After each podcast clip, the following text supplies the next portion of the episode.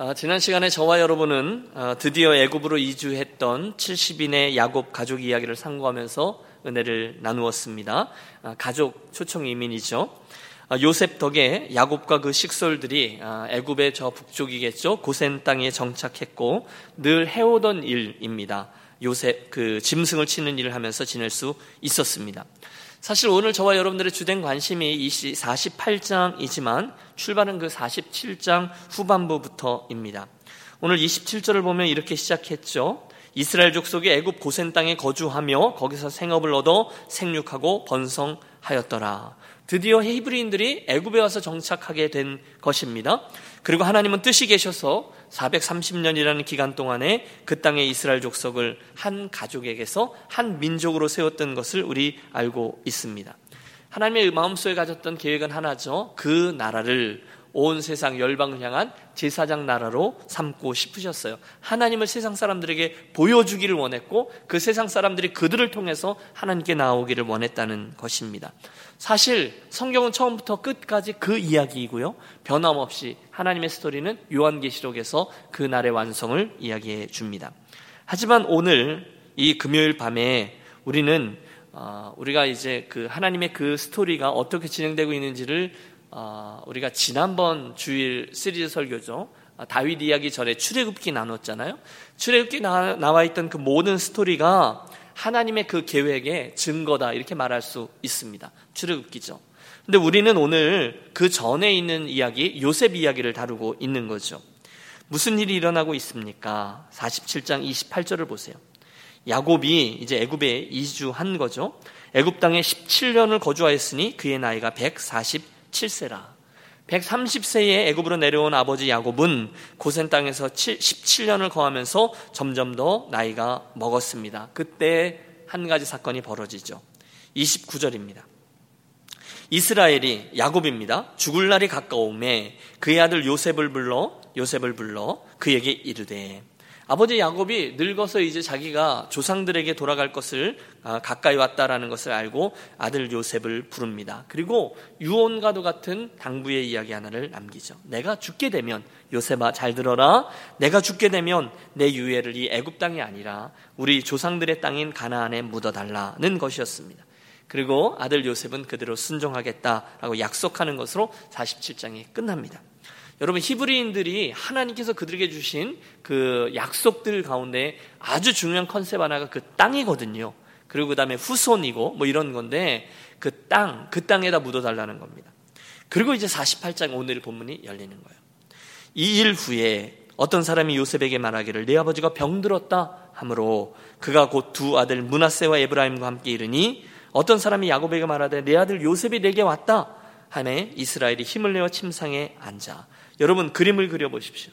아버지 야곱의 그 유언을 듣고 얼마 지지 않은 거죠. 얼마 안 지났는데 요셉은 아버지가 이제 너무 연로하셔서 병환 중에 있다는 소식을 듣게 됩니다. 맞아요. 아버지 야곱의 기력이 급격하게 쇠하여진 겁니다. 누구나 곧 야곱이 숨을 거두게 될 거라는 것을 알게 되죠. 그때 요셉이 애굽에서 나온 두 아들 어, 문하세 그리고 에브라임 이들을 데리고 급히 아버지의 죽어가는 그 침상 앞으로 나아갑니다. 그리고 이어지는 말씀을 보면 모든 게 그 요셉이 계획하고 기대했던 대로 진행되어집니다. 즉 아버지 야곱의 축복 기도를 받아내는 거예요. 여러분 본장에서 우리가 다양한 이야기를 할 수 있어요. 하지만 가장 중요한 것은 요셉이 찬스를 잡았다는 겁니다. 사실 여러분 아버지에게로부터 내려오는 축복 기도를 받아내는 것에 관한 한 그 지금 늙은 아버지 야곱이 전공자였잖아요. 좀 기억하시죠? 그 야곱의 어린 시절에 그 아버지였던 이삭에게 어떻게 축복 기도를 받아냈습니까? 수단과 방법을 가리지 않았잖아요. 물불을 가리지 않았어요. 그때 하나님이 우리가 이미 야곱을 살폈는데 그 옳지 않은 방법을 기뻐하진 않으셨지만 한 가지 그 하나님의 축복을 향한 기대, 하나님의 언약이 흘러가는 곳에 향한 본능적인 어, 떤 어, 달려감이라고 할까요? 갈, 갈망이라고 할까요? 그 갈망만은 하나님이 인정해 주셨어요. 야곱에게서 그걸 본 거죠. 그런데 지금 그의 아들인 요셉이 똑같이 그러고 있는 거예요. 맞습니다, 여러분. 요셉은요, 영적으로 민감했던 사람 맞습니다. 아니, 하나님의 축복에 관한 본능적인 끌림이 그에게도 있었어요. 그걸 귀하게 여겼다는 거예요. 사모했다는 거예요. 당연하죠, 여러분. 요셉의 삶이 하나님의 은혜가 아니고는 설명되지 않잖아요. 가득 찬 하나님의 기적들입니다. 그는 스스로의 힘만으로는 그 인생에서 절대로 형통할 수 없다는 것을 분명히 체험했던 사람이에요. 그러니 그의 축복 기도를 자기는 물론이거니와 자기의 두 아들들 문하세와 에브라임이 받아내었으면 그걸 바라고 그걸 목적으로 해서 달려온 거예요. 계산을 해봤습니다. 여러분 그 요셉의 할아버지였던 저 위에 있는 이삭은 180세까지 살았어요. 180세. 어린 요셉의 꿈 이야기가 시작될 때 그 아버지였던 야곱은 108세였어요. 그리고 할아버지 이삭은 168세였어요. 여러분 이름을 잘 들으셔야 돼요. 요셉이 어릴 때 어, 아버지 이사 그 아버지 야곱은 108세, 그 할아버지였던 이삭은 168세. 그러니까 계산이 이렇게 된 겁니다. 요셉이 어린 시절에 이삭 그 할아버지와 함께 살았었다는 거예요. 할아버지가 살아계실 때 요셉도 있었다는 거예요. 실제로 요셉이 어, 그 미디안 상인들에게 팔려서 애굽으로 내려갔잖아요. 그 다음에도 할아버지 이삭은 12년간 더 살다가 이 세상을 떠났어요. 그 말인즉 어릴 적에 요셉은요 아버지 야곱은 물론이거니와 할아버지 이삭하고 같이 살았다는 거예요. 그들의 사랑도 그들의 축복도 같이 받았어요. 자, 여러분 입장을 바꾸고 대답해 보십시오. 여러분이 할아버지나 할머니가 되셨어요. 그래서 손주랑 같이 있습니다. 할아버지와 손주가 같이 있으면 둘 사이에 무슨 이야기가 오갈까요? 할아버지하고 손주가 대가족 제도에서 살아요. 무슨 이야기가 오갈까요? 당연하죠. 가장 중요한 이야기, 인생의 옛 이야기, 옛 경험들 이야기였을 겁니다. 그런데 여러분 그 이삭 할아버지가요, 자기 인생의 얘기만 손주에게 해주었을까요? 저는 아닐 거라고 생각합니다. 자기 아버지 아브라함의 이야기도 해주었을 겁니다. 그러면 이 모든 시나리오 가운데 요셉이 뭔가를 느낄 수 있었다는 거예요. 영적으로 뭘 알아챘다는 거예요. 요셉은 처음부터 뭘 알고 있었어요.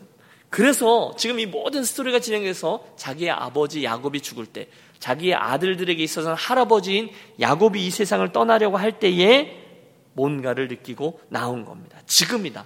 지금 내 아들들인 문하세와 에브라임이 할아버지 야곱에게 나가 축복 기도를 받아야 할 때다. 본능적으로 하는 거예요. 그래서 누가 시키지도 않았는데 에브라임과 문하세 두 아들을 데리고 아버지의 마지막 침상에 나갑니다.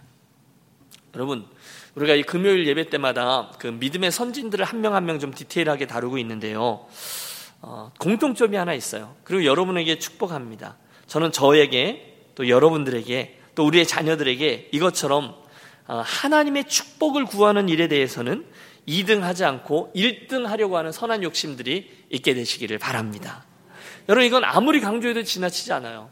어, 우리가 다윗 이야기를 다룰 때에도 다윗이 윤리적으로 완벽했던 사람이냐, 여러분 그런 이야기를 하지 않아요. 그 다윗이 얼마나 하나님 앞에서 또 하나님의 축복을 사모하며 그분을 붙들기 위해서 애를 썼느냐, 이게 중요하다는 것이죠.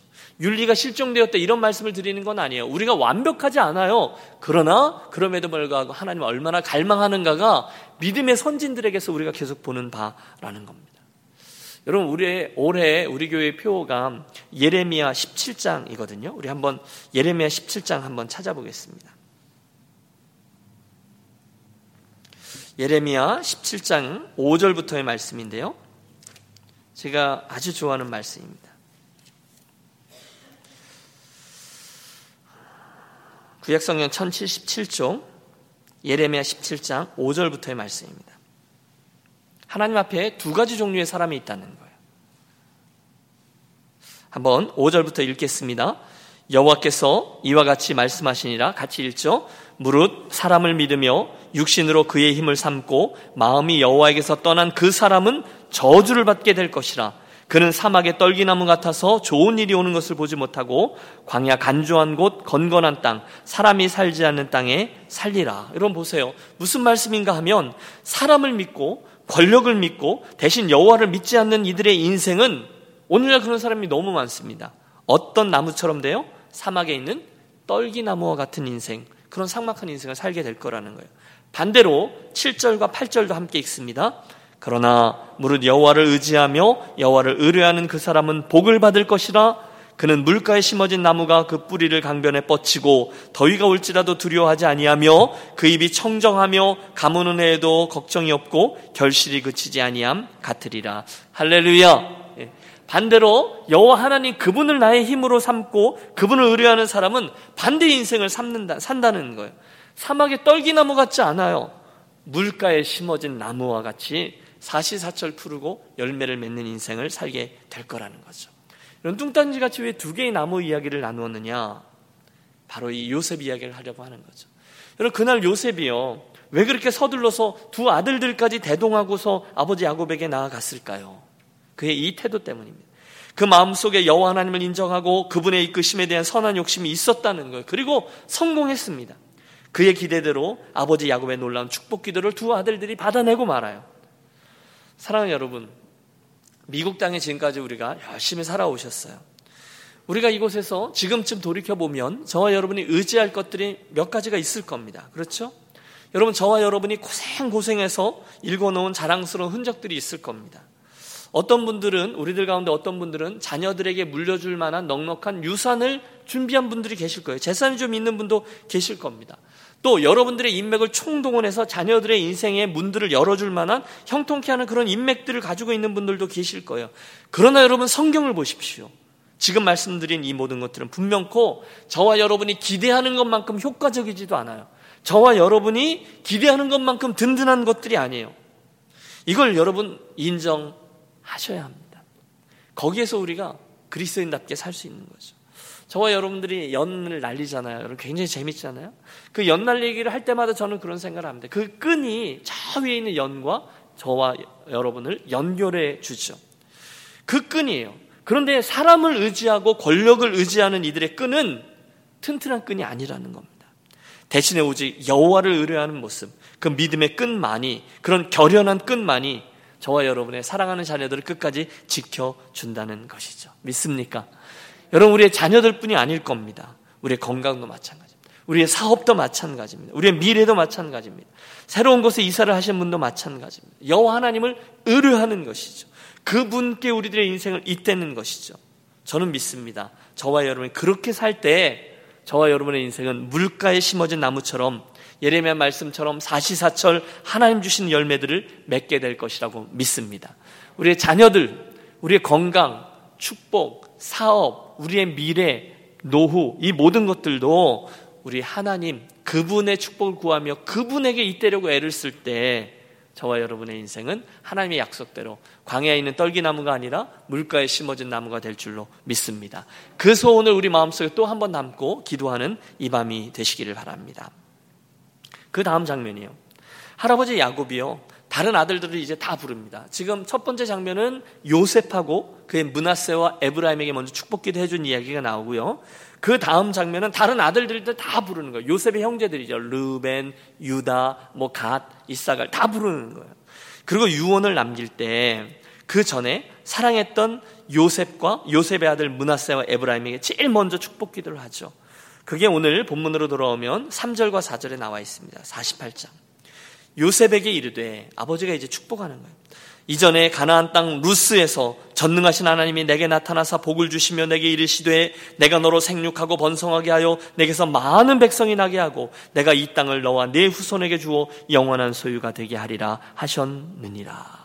여러분 야곱 할아버지 야곱이 그의 손주인 특별한 손주인 문하세와 에브라임에게 해준 가장 사랑하는 손주들에게 해준 축복 기도는요. 딴 게 아니었어요. 자기가 옛날에 루스에서 만났던 하나님, 그분이 자기에게 주셨던 약속을 그대로 전승하는 축복 기도였습니다.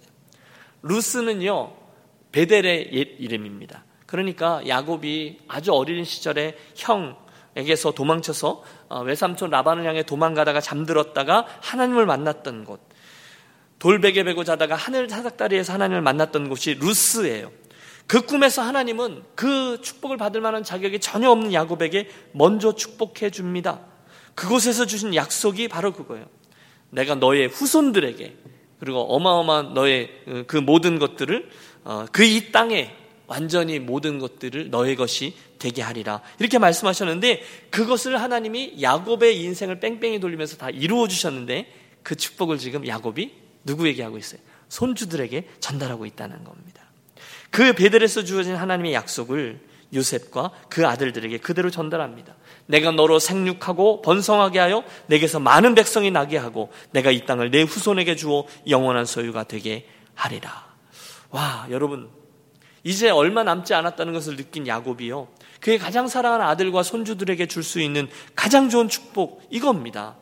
여러분, 요셉은요, 야곱의 입장에서 볼 때 요셉은 자기가 가진 것보다 더 많이 가졌어요. 요셉이 지금 애굽의 국무총리 아닙니까? 그 가진 것들은 대단한 겁니다. 재물도 많았을 겁니다. 그 외에 가축이든 땅이든 종이든 권력이든 사실 야곱이 가진 것보다 훨씬 더 많은 것들이 이미 요셉과 그의 손주들에게 가득했어요. 그러니 그런 이들에게 야곱이 뭘 줄 수 있겠어요? 하지만 야곱은 당당하게 그리고 요셉은 당연한 듯이 이 약속의 말씀과 축복을 받아냅니다. 그 축복을 하고 그것을 계승하죠. 바로 그 조상 대대로부터 내려온 아버지의 축복, 약속의 말씀을 말입니다. 여러분 이 시간에 저는 이 행위의 중요성을 강조하고 싶습니다. 여러분 그 당시에는 아직 이렇게 우리가 가지고 있는 말씀으로 기록되어져 있는 성경책이 없었어요. 그렇다면 하나님의 말씀은 오직 구전으로만 전해지고 있는 것이거든요. 머릿속에 암기되었던 것, 자기에게 친숙했던 것이 입에서 입으로 전승되고 있어요. 아주 오래전에 하나님이 아브라함에게 말씀하셨습니다. 그 말씀들이 이삭에게 전달되었습니다. 입술로 전달된 거죠. 그리고 중요한 것은 이겁니다. 그리고 나서 그 다음 세대 동안에 그 약속의 말씀들이 이삭의 삶 속에 작용하다가 또다시 그의 아들 야곱에게 전승됩니다.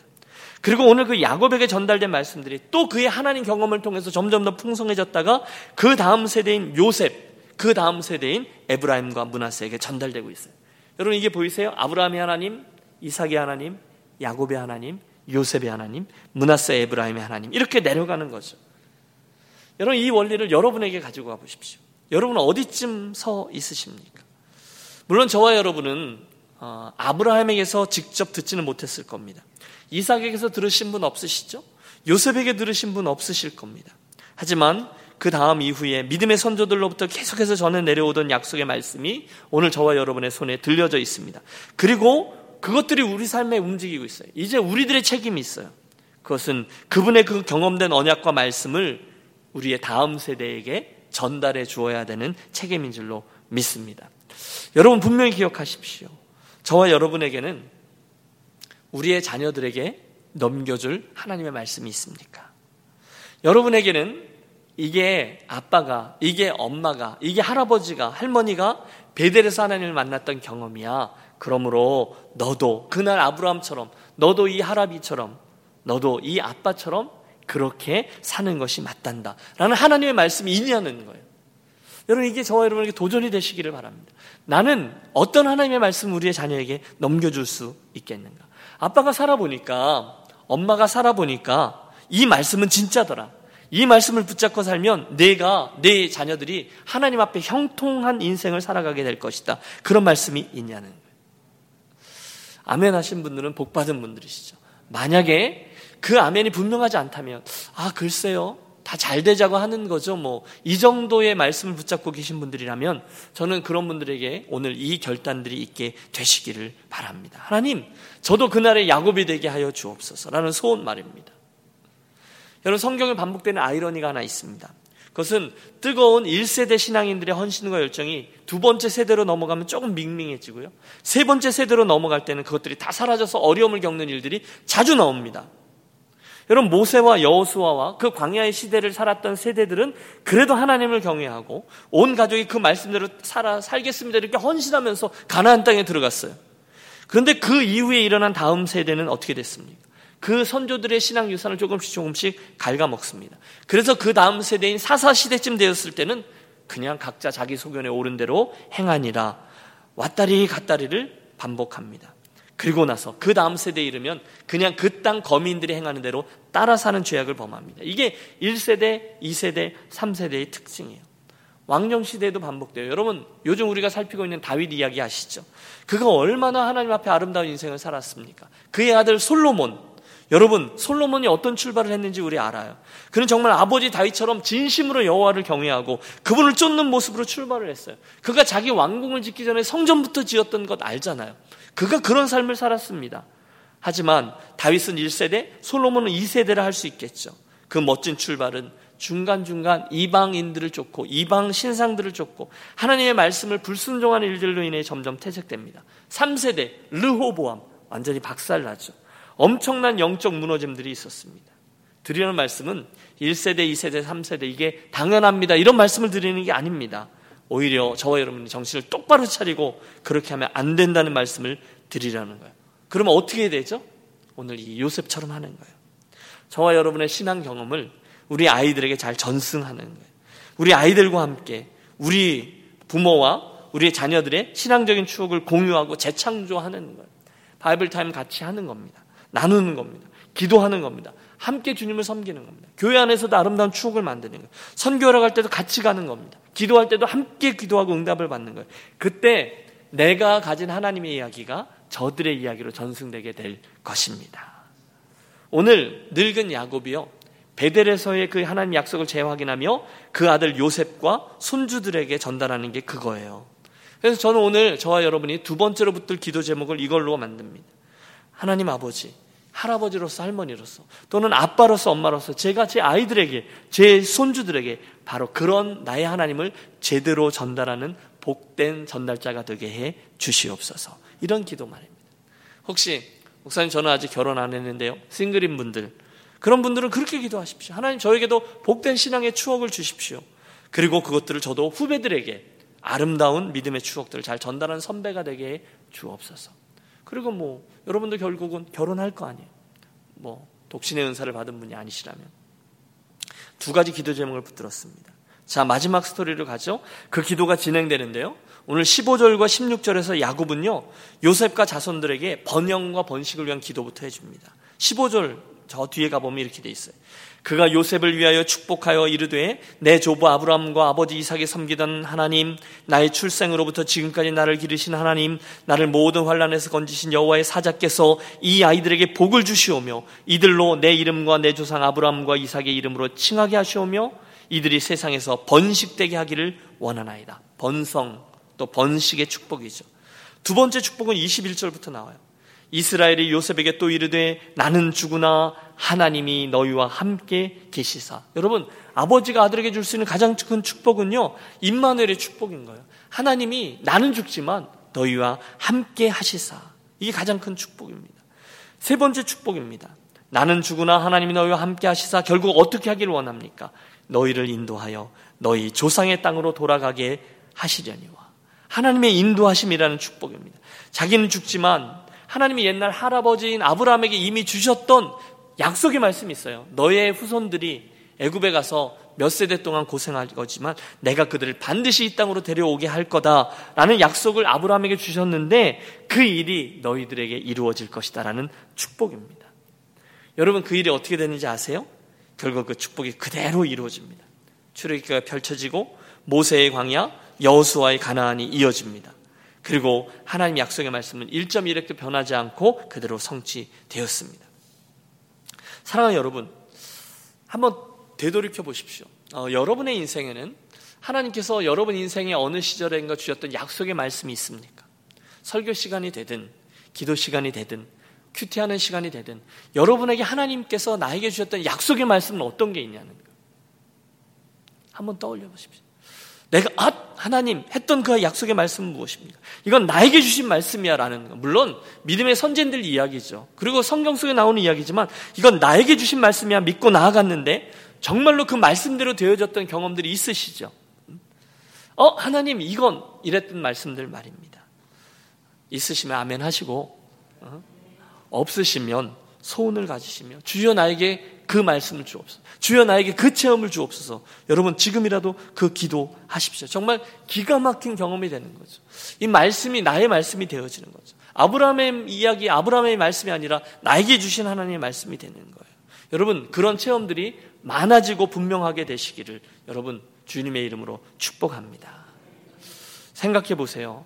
요셉이요 종살이 할때 그 누가 하나님의 약속이 성취될 거라고 생각했겠어요. 그에게 주셨던 약속의 말씀 또는 비전이 있었잖아요. 누가 그걸 믿었겠어요? 야곱과 그의 모든 가족이 지금 70명이 기근 때문에 그 광약길을 걸어서 이집트 땅으로 가게 될 때 누가 나중에 그 70인이 어마어마한 200만 명의 민족이 되어 가나안 땅으로 되돌아오게 될 것. 누가 믿었겠어요? 아무도 믿지 않습니다.